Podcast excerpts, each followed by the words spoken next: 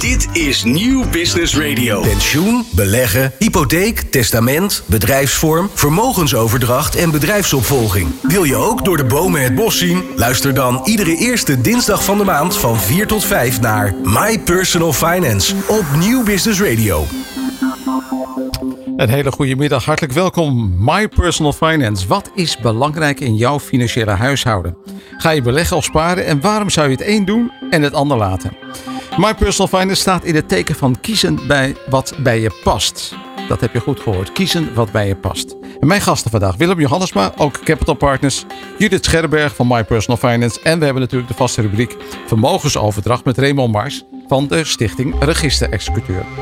Willem, ik begin eventjes bij jou. Waar ga je zo dadelijk op inzoomen? Ja, je zegt kiezen wat bij je past, dus daar gaan we het over hebben. Dat geldt zeker bij beleggen ook zo, maar ik plak er een woordje tussen. Oh, je gaat stout doen. ja, en dat is doel. Dus kiezen wat bij je doel past. Daar ga ik het over hebben. Oké, mooi. En uh, Judith? Nou, ik laat dat doel maar weg, hè, want dat pakt Willem al. Ja. maar uh, kiezen wat bij je past. Ja, als ik kijk naar ons financieel planproces, dan is uh, hoe de klant in elkaar steekt heel belangrijk in het advies wat uiteindelijk de beste oplossing voor hem is. En daar ga ik het over hebben. Oké, okay, mooi. En dan, uh, ja, Raymond Mars, vandaag volgens mij de vierde aflevering van de bescherming van de langslevende. Ja, dat klopt. En het past ook helemaal in het thema, want uh, kiezen wat bij je past. Het gaat over de renteovereenkomst in de wettelijke verdeling. Hartstikke goed, de renteovereenkomst. Je krijgt dus zo dadelijk inzicht in wat is belangrijk in jouw financiële huishouden. Welke keuzes heb je? Hoe kun je kiezen wat bij je past, bewerkstelligen? En ja, hoe je de langslevende het best beschermt. My Personal Finance, jouw financiële gids. Iedere eerste dinsdag van de maand van 4 tot 5 op Nieuw Business Radio. Slimme geldtips voor ondernemers. Grip op je geld, grip op je leven. Kiezen wat bij je past, dat is het thema vandaag. Willem Johannesma, ook Capital Partners. Jij zei het al, jij plakt daar meteen een woordje tussen. Kiezen wat bij je doel past. Wat bij je doel past, ja. Wat, wat wil je daarmee aangeven? Nou, um, het is denk ik een beter uitgangspunt door uh, alleen maar te kijken wat bij je past. Dat klinkt natuurlijk heel logisch. Kies wat bij je past, want wat zou je anders moeten doen? Maar ja. kies wat bij je doel past bij beleggen. Dat geeft het gelijk een wat, uh, wat breder kader. Want dan breng je de financiële situatie in een wat veel breder kader. Dus mm -hmm. pensioen en beleggen en sparen breng je bij elkaar. Mm -hmm. En je kunt, je kunt ook veel meer naar de lange termijn uh, doelen uh, voor ogen houden daarmee. Kijk, dus als je kiest wat bij je past, dan ben je meer te, uh, te denken in het moment zelf. Maar kiezen we bij je doel past, hè, dan ga je in één keer nadenken, wat wil ik nou eigenlijk bereiken? En dan ga je bij beleggen toch heel anders denken van wat nu bij jou past. Ja, want dan, dan heb je ook meteen de kern van beleggen. Want in wezen werk je naar een doel toe. Beleggen ja. is maar een instrument uiteindelijk. Ja. Ja. ja, nou met veel mensen associëren beleggen met, uh, laat zeggen, gok op de beurs. Uh, speculeren. speculeren en een gokje wagen, zeg maar. Ja. Ja, daar gaat het wat ons betreft helemaal niet om. Het gaat om uiteindelijk het geld aan het werk te zetten met een rendementsdoel voor ogen om zo'n bepaald financieel doel te bereiken. Ja, ik heb wel eens iemand horen zeggen van nou, uh, sparen is uh, lui personeel. En beleggen is actief personeel. Ja, ja dat is een goeie. dat vond ik wel een grappige. Ja, ja. Nou ja, het is, uh, ja dat geldt nu wat minder, want de rente is opgelopen. Maar het was natuurlijk jarenlang een manier om uh, langzaam arm te worden te blijven sparen. Hè? Want dat, met een negatieve rente, ja, dan ja, kachel je achteruit. En de inflatie kwam daarna nog erbovenop. Precies, en dan de belasting nog. Dus ja. uh, kommer en kwel. Ja, maar dat, zo, zo, kijk ik, zo kijken wij niet naar beleggen. Want we gaan niet het ene negatief benaderen om beleggen positief te laten uitkomen. We gaan eerst nou eens uit van dat van dat, van dat doel. Bepaal dat samen met je adviseur. Judith uh, Schermberg zei het net al. Uh, kijk naar, naar het doel. En dat is ook wat je dan in een holistisch, zoals het mooi heet, moet bepalen. Nou, daar, dat is een bepaalde looptijd. En over die bepaalde looptijd moet je een bepaald rendement halen over, om het geld wat je nu hebt, daar te laten komen op dat einddoel. Ja, dus je hebt een doel, laten we zeggen over 10 of 20 jaar. Ja. Dan wil je iets bereiken. Wil je iets bereiken, dan moet je een, een bedrag aan vastplakken. Uh, dus laten we zeggen, je hebt een ton nodig over 10 jaar. Bijvoorbeeld. Nou, nou, ja. Dan moet je daar naartoe groeien. Dan moet je daar naartoe en dan zeg je hoeveel heb ik nu, hoeveel heb ik nu per maand over, heb ik nu, nu beschikbaar. En dan kun je dat uh, berekenen wat dat rendement moet zijn over die 10 jaar. Laten we zeggen na kosten 5%. Waar, en dan, waar breek je 5%? Ja, dat is gewoon, uh, ja, als ik vraag aan klanten wat wil, wat wil je bereiken aan uh, rendement, als ze dan een getal moeten noemen, dan zeggen ze 4 of 5 procent. Nou ja, ja. ja nou, als de, laat zeggen als de rente 8 procent is, wil je niet 5 procent halen. Want dat is natuurlijk Nee, veel te laag. precies, ja. Dus dat is een beetje gekoppeld aan de, aan de rentestand. Je wilt altijd iets, een bepaald percentage meer dan je risicovrije rentevoeten. Dat is zeg maar het spaargeld. Ja, Nou, dan komt, laat zeggen 5%, dat is ook wel haalbaar. Maar dan zeggen we, nou oké, dan eh, uit, uit een rendementsdoel van 5% komt dat risicoprofiel uit. En dat risicoprofiel is met 5% naar kosten. Ja, dat kom je al in de offensievere risicoprofielen. En dan gaan we kijken of dat nou echt bij je past. Want ja, als je nou zegt, ja, dat wil ik eigenlijk niet, dat is me te offensief. Dat kan, dat is prima. Want ja, iedereen moet natuurlijk dat doen wat echt bij hem past. Maar dan moet je doel iets naar beneden bijstellen. Ja, en, en offensief wil zeggen dat het heel erg schommelt. Hè? Ja. Ja. Ja. ik ga alweer in termen praten, inderdaad. Heel goed, Rolof. Dat is heel subtiel dat je me daar even op wijst. ja, wat risicoprofiel, ik weet niet of dat mensen dat kennen, maar Ja, ze hebben natuurlijk wel een beeld van, maar dan zien ze defensief en offensief. Ja, Ja. het zegt ze zo weinig. Ja, het zegt zo weinig. Hè. Dat, het wordt sowieso ook eh, eh, heel vaak ver- verward met klantenprofiel. Hè. Want een, een klantenprofiel is eigenlijk gewoon een inventarisatie wat jij bent als persoon. En Ja. met alles erop en eraan. Ja. En dat moeten alle eh, financiële instellingen moeten daar een beeld van hebben. Dat is een KYC, Know Your Customer principe. Ja. Maar het risicoprofiel, ja, dat is eh, welk risico wil je lopen over je beleggingen. En dus inderdaad, eh, dan heb je, ja, er worden allerlei namen aan, eh, aangegeven. Maar laten we zeggen, van, dat gaat van zeer defensief tot zeer offensief. En dat alles ertussenin. Ongeveer vijf of zes risicoprofielen zijn er meestal wel beschikbaar. Ja. Ja, en hoe offensiever, eh, hoe meer bewegelijkheid eh, er in, de, in, in die weg naar dat doel is. Dus ja, dan is de rendementsverwachting hoog. Maar ja, de bewegelijkheid onderweg is ook hoger. Ja, dus, dus zeg je hebt een ton eh, belegd en je zit in offensief. Het kan zomaar 120 zijn, maar het kan ook zomaar 80 zijn, bij wijze Ja. van spreken. En Ja. zit je defensief, dan kan die 100 misschien Ja. 105 worden of 95. Precies, dan zijn de fluctuaties kleiner naar boven en naar beneden. Ja. Dus dat, nou, en hoe offensiever, hoe meer rendement, eh eh, eh, laten zeggen, hoe meer rendement je zou verwachten. Maar ja, de downside is natuurlijk ook zo dat je dan wat meer risico loopt. Ja, en, goed, de AFM heeft natuurlijk daar van alles en nog wat over geroepen, Ja. die, die risicoprofielen. Ja. En, en wat mij dan opvalt, ik weet niet wat jouw mening is, is dat de AFM dan heel erg richt op die bewegelijkheid. Maar eh, wat, wat minder naar die doelen kijkt. Ja, dat, dat, dat vinden wij ook eigenlijk. En eh, ik, moet, ik moet de AFM daarin, als je de leidraad goed leest, dan zijn ze nog niet zo expliciet. Maar wat de meeste grootbanken en verzekeraars daar uithalen, is dat ja, toch een soort invuloefening wordt voor de klant. En eh, ja, dan, eh, dan, dan rolt daar in één keer toch bij iedereen een neutraal profiel uit, zeg maar. Ja, dat, maar dat kan toch Maar helemaal vol- niet, hè? zonder te kijken Ja. naar het doel. Dat is natuurlijk, ja, nee, ga- vind je het erg om eh 10% verliezen? Ja, tuurlijk, ik vind het, iedereen vindt het erg. Bedoel, Maar het gaat er meer om, gaan de, als je een, een horizon hebt van 20 jaar en je wil een bepaald rendement halen, ja, dan heb, moet je daar wel bepaalde dingen voor doen en bepaalde dingen voor laten. Dat betekent dus dat je toch in staat moet kunnen zijn om een bepaald risico te kunnen lopen. Dat is veel belangrijker om te toetsen dan of je nou, ja, iedereen vindt het vervelend om verlies te leiden. Dus Ja. het leidt wel bij grootbanken tot echt wel een invuloefening en een beetje eenheidsworst die daaruit komt. En wij draaien het dus om. Wij gaan eerst kijken, nou klant, samen met je adviseur, gaan dus eerst bepalen wat je doel is. Je pensioen, eerder stoppen met werken, misschien een sabbatical, een grote aankoop, hè, al dat soort zaken. Ja. Om dat nou eens goed in kaart te brengen. Dan kijken wat er voor nodig is aan rendement. En wat zijn dan de beste mogelijkheden om dat rendement te kunnen halen. Ja, en er hoort beleggen 9 van de 10 keer wel als onderdeel bij. Dat is niet zalig maken, maar als onderdeel van de mix om dat doel te behalen, is dat eh, toch vaak echt een, een noodzaak. En dan kom je veel meer uit op een gesprek wat de klant ook helpt. En dan ga je toetsen of het profiel, wat er uit dat, laat zeggen, dat eh, eh, risicoprofiel wat eruit volgt om dat doel te behalen, of dat ook daadwerkelijk past bij de klant. Nou, en dan eh, heb je een heel ander gesprek en dan zie je ook dat de klant zich daar ook veel meer senang bij voelt. Ja, want het is natuurlijk ook belangrijk. Je hebt het over, over doelen, doelen bereiken. Van hoe belangrijk is dat doel ook? Hè? Ja. Of dat bereikt wordt of niet. De pensioen kan zijn dat het levensonderhoud voor straks. Dat is van wezenlijk belang. Precies. Maar Ja. het kan zijn die grote aankoop. Ja, als je het niet haalt, ja, dan is Ja. het misschien niet zo erg. Nee, dan, dan, ja, en dan kun je ook een eh, maatje minder soms doen. Hè? Ik bedoel, ja. je tweede huis, ja, dus je hebt zo'n alle soorten maten. Je kunt van eh chalet ergens eh, in de bergen tot een gewoon een leuke staakerven eh aan, de, aan de kust hier in Nederland. Ja, Precies. Een heel, Ja. ander, heel Ja. andere doel.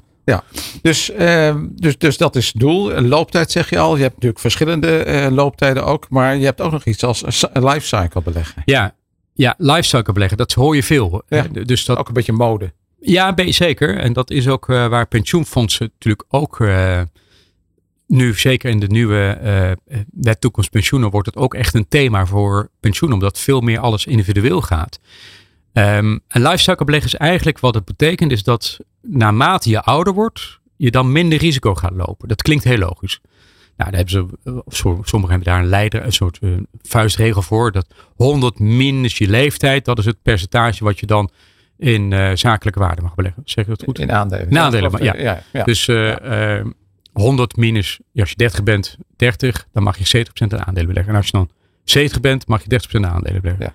Nou, dat, dat vinden we eigenlijk, ja, dat is weer veel te algemeen. Want je moet ten eerste kijken, um, hoe groot is dat potje waar je het over hebt? Hoe groot is dat deel van je totaalvermogen? Dus het maakt heel, heel veel uit of jij een lijfrente hebt die maar een klein percentage is van je totaal pensioenvoorziening. Ja, of je daar nou automatisch, of je daar ook diezelfde vuistregel moet hebben. Dat is natuurlijk heel anders of je het hebt over iets wat 80% van jouw vermogen is waar je van moet leven. Ja, dan een heel ander uitgangspunt. Dus wij gaan veel meer uit van uiteindelijk dat in veel lifecycle beleggen, zoals we het noemen. Dus we gaan niet voor iedereen standaard alles uh, terugzetten, maar we monitoren elk jaar met de klant, samen met de adviseur doet dat, uh, of laat zeggen het risicoprofiel nog past uh, bij de levenssituatie die de klant nu heeft. En dat betekent dus ook dat iemand best op zijn zetels best offensief kan beleggen, als dat een klein potje is van zijn totale pensioenvoorziening en hij eigenlijk helemaal niet afhankelijk is van dat potje geld. Kiezen bij wat je doel past. Juist. Dat is het. Willem Jannesma, dankjewel. Graag gedaan. My Personal Finance. Jouw financiële gids. Iedere eerste dinsdag van de maand van 4 tot 5 op Nieuw Business Radio. Slimme geldtips voor ondernemers. Grip op je geld, grip op je leven. Judith Scherrenberg, mijn collega bij My Personal Finance. Uh, kiezen wat bij je past, uh, Judith. Persoonlijke financiële planning. Daar gaan we naartoe. Uh, ja, als we dan over kiezen wat bij je past uh, gaan hebben. Ja. Wat, hoe gaan we dat dan aanpakken? Hoe doen we dat proces van die financiële planning? Nou, waar je mee begint is, uh, dat is altijd wat we, uh, wat we doen, is we doen een uitgebreid intakegesprek met de klant om de klant te leren kennen. Het cliëntprofiel? Het, ja, Toch? ja. Nou, mag ik dat meer, niet zeggen? Nee, okay. nee. Okay. Nee, want het is veel meer dan dat. Het is niet iets wat we op een achterkant van een uh, A4'tje kunnen invullen. Sterker nog, als, als ik die gesprekken voer, heb ik niet eens een vragenlijst bij me. Ik voer het gesprek. Ik laat me niet leiden door de vragenlijst. Okay, mensen vertellen wat en dat betekent dat je een beter indruk krijgt van wat zo iemand is. Ja, en ook wat voor ze belangrijk is en Mhm. wat voor hun uh, prioriteit heeft. Want uiteindelijk gaat het leven om prioriteiten stellen. En dat kan op vele manieren zijn, maar he, financieel prioriteiten stellen is een van die dingen. Je hebt mensen die zijn heel expliciet en die willen per se 1, 2, 3, 4 jaar eerder stoppen met werken bijvoorbeeld. Maar er zijn ook andere mensen die zeggen van, nou ja, weet je, uh, ik wil best nog wel even doorwerken, misschien iets minder werken, maar ik vind het zo heerlijk om strakjes wel een maand uh, door Europa te trekken in een campertje. Maar dat campertje kunnen we nu nog niet betalen. Mm-hmm. Het kan van alles zijn, hè? En dan heb je dus als doel heb je een camper over vijf of tien jaar. Uh, als de kinderen het huis uit zijn, noem maar op.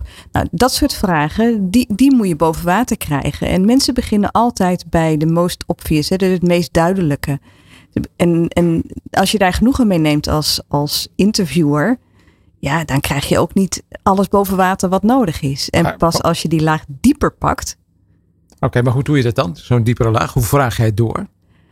Ja, het is de oude truc, hè? de W en de H vragen. De wat, waar, waarom, hoe en, uh, en is er dan nog iets? Uh, en echt doorvragen. Ja. En of ik hoor jou zeggen dat. Is dat het enige? Uh, en dan kun je ook die mensen betrekken. Maar je ziet ook soms interactie tussen de twee partners. Waarbij je ziet dat er nog iets onder ligt. Ik zie jou zo reageren. Wat wil jij nou zeggen? Nee, het is echt een interactie waarbij je je voelsprieten gebruikt om wat eronder ligt ook boven water te krijgen. Het is soms ook iets waarvoor mensen zich ja, een beetje beschaamd voelen. Een voorbeeldje.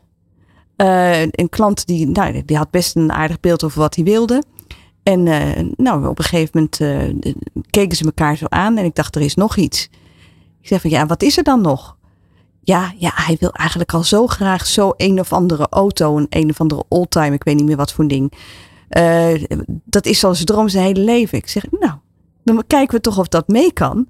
En een jaar later, omdat we de planning hadden gemaakt, hadden ze die oldtimer dus in huis. En dat was echt, die man die was helemaal gelukkig. Dat is toch fantastisch? Het maakt, ik mag geen oordeel hebben. Als dat voor hem zijn droom is, ja, dan moeten we kijken hoe we het kunnen waarmaken. Dus kiezen wat bij je past. Ja.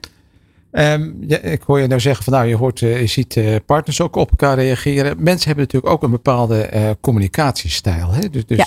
dus ik denk dat dat ook belangrijk is met hoe je met mensen omgaat. Dat je leert zien van nou, is iemand blauw of rood bij wijze van spreken. Ja, precies. En sterker nog, in ons proces nemen we dat vervolgens mee. Want als we ons intakegesprek hebben gehad, dan sturen we daarna, als ze tenminste met ons verder willen, sturen we ze een vragenlijst van de financial behavior.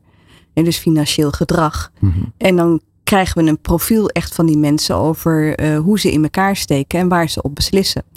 Maar ook hoe hun communicatiestijl is. En uh, het leuke daarvan is als je dat vervolgens in beeld hebt. En je hebt natuurlijk vaak twee partners die aan de andere kant zitten. Hè? Een, iemand die uh, een ondernemer is en lekker besluitvaardig. En dan een partner die juist heel detailistisch is. Nou, daar moet je dus als adviseur ook op uh, sturen. Ik ben zelf ook hè, een ondernemer. Uh, dus ik zeg dan ook tegen die, die partner die dan anders is dan ik. Van joh, let erop. Als ik te makkelijk meega met uh, die één. Spreek mij erop aan en roep me terug. En alleen al het feit dat je jezelf kenbaar maakt en kwetsbaar opstelt. En daardoor dat de klanten ook het gevoel hebben dat ze alles kunnen zeggen. Ja, krijg je alles boven water wat je nodig hebt om een goede planning te doen. Het, het, grappige is dat je nu ook zegt uh, wat je zelf bent. Want ik heb ook van die, van die visitekaartje gezien van adviseurs. Die dan zeggen van nou ja, ik ben bij wijze van spreken als we toch met kleurtjes bezig zijn. Ik ben geel.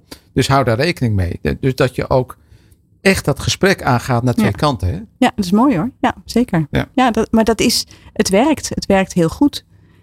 En uh, omdat je elk volgend gesprek wat je aangaat in die relatie met die klant, want die relatie bouw je natuurlijk in de loop der tijd uit, um, kun je veel makkelijker ook bijvoorbeeld bepalen, als we dan over uh, Willems doel hebben, hoe je dat doel dan ook binnen hun profiel kunt laten passen. Ja, want we hebben nu over communicatie gehad. Hè? Dus, dus, dus uh, kiezen wat bij je past, soort van communicatie. Maar de volgende stap is natuurlijk de financiële ja. behavior. Ja, klopt. Financiële gedrag. Ja, klopt. En dat is heel belangrijk. Want je hebt natuurlijk mensen die uh, met een bepaald profiel die heel moeilijk vinden om te gaan beleggen. Nou, dan volg je een ander proces mee dan mensen die van zichzelf al heel ondernemend daarin zijn. En daar kun je soms hele kleine stapjes moeten doen. En ja, weet je, voor mij is beleggen um, iets wat je, waar je dagelijks mee bezig bent. En dan is het aan mij om respect te betuigen aan de mensen die daar wat meer moeite mee hebben. En ze dus stapje voor stapje daarin mee te nemen. Omdat ze uiteindelijk wel hun doel willen behalen. En ja. als ze het niet kunnen, dan moeten ze dat accepteren. Dat ze dus hun doelen moeten bijstellen, omdat ze minder risico willen lopen, bijvoorbeeld. Maar dat heb je dan wel heel scherp. Dus mensen weten dan heel goed waar ze aan toe zijn en waarom ze voor iets kiezen, wat bij ze past.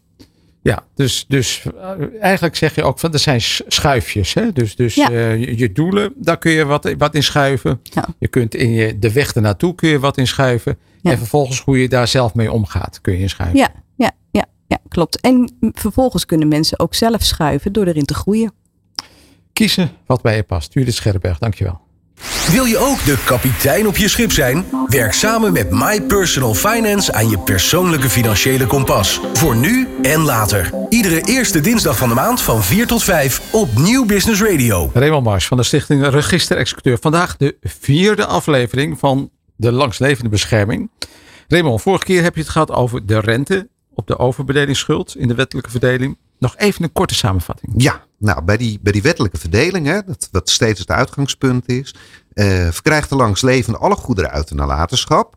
Die langslevende is daarmee overbedeeld en trekt dit recht door een vordering in geld schuldig te erkennen aan de kinderen. Nou, die vordering is pas op eisbaar als de langslevende overlijdt. Tot zover. Dus geen goederen, vordering, dat, ja, is, dat is de boodschap. Klopt. Vordering in geld. De wet bepaalt dat er over die vordering eveneens een niet direct op eisbare rente is verschuldigd. Die is, uh, uh, zodra de wettelijke rente meer bedraagt dan 6%. Nou, dat is strategisch gekozen, want sinds de invoering van het nieuw wettelijk erfrecht is alleen in 2003 gedurende zeven maanden uh, die rente boven de 6% geweest en daarna structureel onder. Dus de bepaling komt er feitelijk op neer dat sinds de invoering van deze bepaling die oprenting nul is. Mhm. Nou, wat ik verder heb verteld, dat is dat dit een bepaling is van regelend recht. Dus je mag hiervan afwijken. En daar gaan we het vandaag over hebben. Dat, uh, dat afwijken, kan dat alleen in het testament? Nee, dat afwijken dat kan ook zonder testament. Uh, of als het testament er niets over bepaalt. Uh, want de wet biedt namelijk de mogelijkheid dat er ook al is er dus geen uiterste wil. Anders bepaalt de langslevende en de kinderen dit overeen kunnen komen.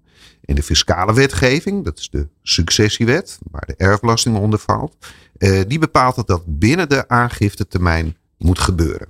En dan, ja, wat, wat is dan die aangiftetermijn? die aangiftetermijn die is acht maanden na overlijden. Okay. Uh, maar uitstel is mogelijk. Hè? Je kan twee keer uh, uitstel krijgen. En zo'n afwijkende rentebepaling, waarom zouden mensen dat überhaupt doen? Nou, dat is een hele goede vraag. En die kan ik eigenlijk alleen maar beantwoorden als ik twee overlijdens, hè, dus van de eerstervende en de langslevende, als mm -hmm. ik Mhm. die beschrijf. Hè, okay. Dus dat. Uh, ja. Nou, hier is je, ja. je kans. Hier is je kans. nou, we hebben, we hebben Lisa en Kees. En okay. die hebben. Wie één, gaat dood? Uh, nee, pas op. Oh. We hebben eerst Lisa en Kees. En die hebben één kind, dus Doreen. Okay. En Lisa en Kees die zijn gehuwd in algehele gemeenschap van goederen. Er is geen uh, afgezonderd vermogen. Het gemeenschappelijk vermogen bedraagt op het moment van het overlijden van Kees, die gaat dus dood, uh, 500.000 euro.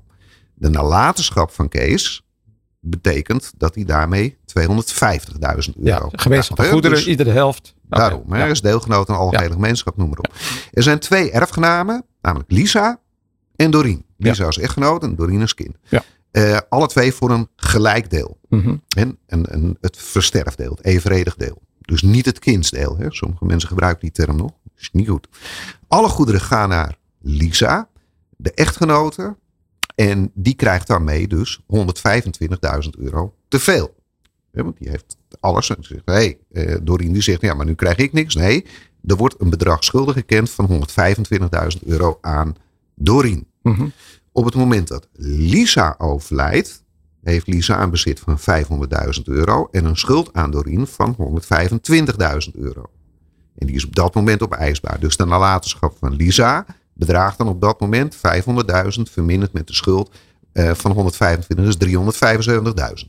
Oké, okay, ik kan het volgen. Helemaal goed. Nou, stel nu eens dat uh, uh, na het overlijden van Kees, hè, dus die als eerste gaat, Mhm. mm -hmm. Lisa en Doreen een renteovereenkomen van 6% samengesteld. Dus rente op rente. Mm -hmm. tien jaar na Kees overlijdt ook Lisa. De oorspronkelijke schuld aan Doreen is aangegroeid met die rente op rente van die 6% tot 224.000 euro. He, dus dat is die 125 vermeerderd met die 10 jaar 6% rente. Op zeg maar een ton rente bij zo'n beetje. Ja, klopt. Op het moment dat Lisa overlijdt, bezit Lisa nog steeds die 500.000 euro. Maar die schuld aan Doreen is 224.000 euro in plaats van 125. Ja. Daardoor bedraagt de nalatenschap van Lisa 276.000 euro in plaats van 375.000 euro. Dus er verwatert meer vermogen ja. van Lisa in die oprenting. Ja, maar fiscaal zit er wel een verschil tussen deze twee. Ja, dat klopt.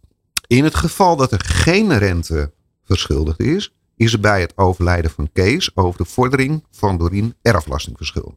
Sowieso. Mm -hmm. Maar gegeven het feit dat Doreen geen opeisbare vordering heeft en deze niet rentedragend is, wordt er voor de erfbelasting een korting op verleend. En ja, ik hou dan altijd even stil hè, als de korting op. Ja, dat is altijd interessant.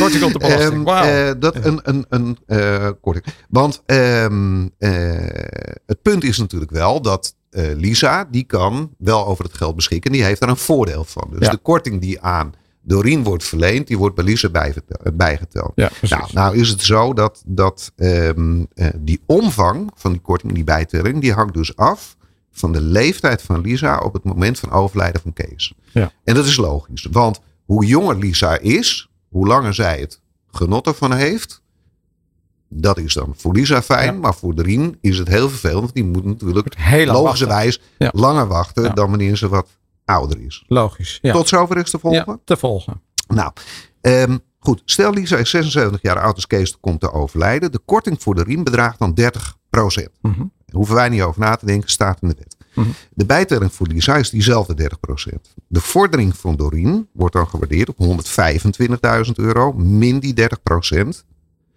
Dat is dan de waarde voor de afdracht van de uh, erfbelasting. Dus Doreen rekent af over 87.500 euro. Maar ze krijgt 125. Ja, te zijner tijd krijgt ze natuurlijk die 125, maar ze heeft korting gekregen. Uh, omdat, ze zo lang moet wachten. Klopt. Lisa heeft een belastingverkrijging, die wordt vermeerderd met die 37,5. Dus dat, maar dat verdwijnt volledig in de vrijstelling als ik kijk hier naar, uh, naar deze bedragen. Ja. En dus nogmaals, en dat had jij ook goed gezien, nogmaals is natuurlijk wel, die schuld van 125 blijft 125. Hè? Die aftrek en die bijtelling is alleen fiscaal. Precies. En nu met die oprenting van 6%. Nou, dat klopt. Dan vindt er geen fiscale aftrek en geen bijtelling plaats. Dus er wordt afgerekend over de schuldigerkenning van die 125.000 euro. En waar zit dan het voordeel? Nou, dat betaalt zich uit bij het tweede overlijden. Namelijk dat van Lisa tien jaar later want de opgerente vordering van 125.000 euro op dat moment is 224.000 euro. Hè? Dus er komt, bijna, komt, komt bijna een ton komt erbij. Ja. Nou, die kan Doreen belastingvrij incasseren. Mm -hmm. En de nalatenschap van Lisa, die wordt daar dus door kleiner. Waardoor ze dus een groter deel eigenlijk ziet uh, uh, terugkomen in die opgerente vordering. Ja. En het voordeel begint dus met een nadeel. Hè, want bij het overlijden van Kees rekent Doreen over 37.500 euro meer af dan wanneer er geen rente verschuldigd zou zijn.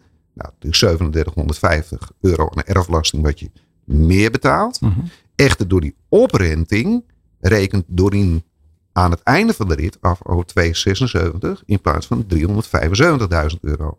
En dat verschil van bijna een ton speelt zich voornamelijk af in de tweede schijf van de erfbelasting. En die is 20 procent. Dus daar zit al een gat op van 10 procent. En dat betekent dat als je het sommetje maakt, dat die ongeveer 10.000 euro aan voordeel in zich draagt. Ja. Dus het voordeel is 10, nadeel is 37,5. Betekent per saldo een voordeel van 62.500. Nou, klinkt wel als een no-brainer. Altijd doen dus. Nou, nee.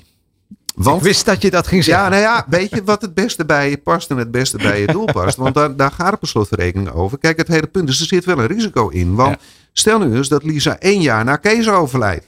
Dan is die oprenting slechts 7.500 euro. Uh, het saldo van het nadeel voordeel is dan negatief. Namelijk het nadeel bij het eerste overlijden is nog steeds 3750 euro. Mm En het voordeel is 750 euro. Dus per saldo 3000 euro nadelig. Ja. Dat wordt natuurlijk naarmate ze ouder wordt wel steeds kleiner. Ja. En daar kan je een grenswaarde op berekenen. Maar dan moet je er eigenlijk van uitgaan dat Lisa Kees met tenminste vijf jaar overleed. Ja, dat, dat weet je natuurlijk niet van tevoren. Dus je moet wel de bereidheid hebben om dat risico te lopen. En is dat dan je enige nadeel? Ja, dat is niet het enige nadeel. Want um, uh, eigenlijk, eigenlijk zitten, zitten er twee thema's in. Allereerst moet je die, die extra 3750 euro hebben. Nou, die, die zal nog wel te vinden zijn. de andere kant van het verhaal is natuurlijk wel dat Lisa, technisch gezien, natuurlijk wel steeds armer wordt. Het mhm. gaat misschien niet haar portemonnee uit, maar aan het einde van de rit, stel dat ze het aan iemand anders wil geven, uh, in plaats van aan uh, dochter Doreen, is ze natuurlijk wel steeds armer, armer geworden. Hè? Dus wanneer er geen oprenting plaatsgevonden had, dan had ze 3,75 te verdelen gehad. Mhm. En door die oprenting heeft ze aan het einde van de rit 2,76 te verdelen. Dus dat, dat is natuurlijk altijd wel de afweging die je dus maakt. Hè? Dus een liquiditeitsnadeel aan de ene kant en, en ook een totale verarming aan, uh, aan de andere kant. Mhm. dat, hier gaat het niet om, om, om wereldschokkende bedragen. Maar in de praktijk zien we soms ook wel dat iemand die jong overlijdt. Met ook een navenant jonge partner en eventueel met een kind. Misschien nog 25, 30 jaar samengesteld gaat oprenten. Ja, die verteert niet alleen maar de nalatenschap erin. Maar ook het complete eigen vermogen. Als daar nog een kindje komt bijvoorbeeld best goed denkbaar is, ja, dan, dan, dan, uh, dan erft die niks en het andere kind de hoofdprijs. En de vraag is natuurlijk of je dat wil. Kortom, er zitten best wel wat voetangers en klemmen aan. Ja, dat klopt. En het betekent dus altijd ook een afweging maken. Niet te min is het natuurlijk wel die keuze die hiervoor zit, eigenlijk ook weer neerkomt op het punt als je je erfbelastingclaim naar voren trekt. dus bij het eerste overlijden zoveel mogelijk afrekent, meer cumulatief beter uit. Maar er zit altijd wel een risicootje in. Raymond Mars van de Stichting Register-Executeur, dankjewel.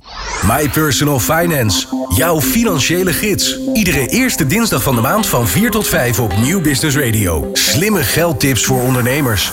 Grip op je geld, grip op je leven. Uh, we zijn er bijna doorheen voor deze My Personal Finance. Uh, ik uh, wil graag nog wat uitsmijters. Willem, Willem Johannes, maar ik begin bij jou. Oké, mijn uitsmijter, mijn uitsmijter. tip. Ja, tip. Uh, nou, ik zou zeggen, kies een risicoprofiel wat bij je doel past en bekijk het in een breder plaatje, samen met een onafhankelijk financieel adviseur. Die kan je hier het beste mee helpen. Mooi, dankjewel. En uh, Judith Scherberg? Kiezen wat bij je past is weten waarom je ergens voor kiest, gezien vanuit jouw wensen en je persoonlijkheid. Dat is ook even een doordenken. Daar zijn we stil van. Mooi, dankjewel. Uh, Raymond Mars, ja, volgens mij, jij gaat weer over het lijntje. Je hebt meer dan één tip, toch? Ja, ik heb drie korte, maar die hangen wel met elkaar samen. Oh, okay, dus dan... in verbinding is het juridisch verantwoord. Dus een soort, soort samengestelde interest, maar dan als tips. Helemaal goed. Kijk bij een renteovereenkomst naar het geheel van het overlijden van de eerststervende en de langslevende. Die twee hangen wel met elkaar samen. Mm -hmm. Weeg de verarming van de langslevende af tegen de voordelen voor de kinderen. Dat doet een renteovereenkomst. En kijk of er voldoende liquiditeit is om de erfbelasting te voldoen bij het overlijden van de eerststervende. Oké, dankjewel. Wij zijn er doorheen. Ik dank mijn gasten Willem Johannesma van Oak Capital Partners, Judith Scherberg, My Personal Finance en Raymond Mars van de stichting Register Executeur. Mijn tip voor jou als ondernemer. Kiezen wat bij je past. Weet waar je heen wil en weet welke keuzes je kunt maken. Dan pas kun je kiezen wat bij je past. My Personal Finance, grip op je geld, grip op je leven. Wil je ook de kapitein op je schip zijn? Werk samen met My Personal Finance aan je persoonlijke financiële kompas. Voor nu en later. Iedere eerste dinsdag van de maand van 4 tot 5 op Nieuw Business Radio.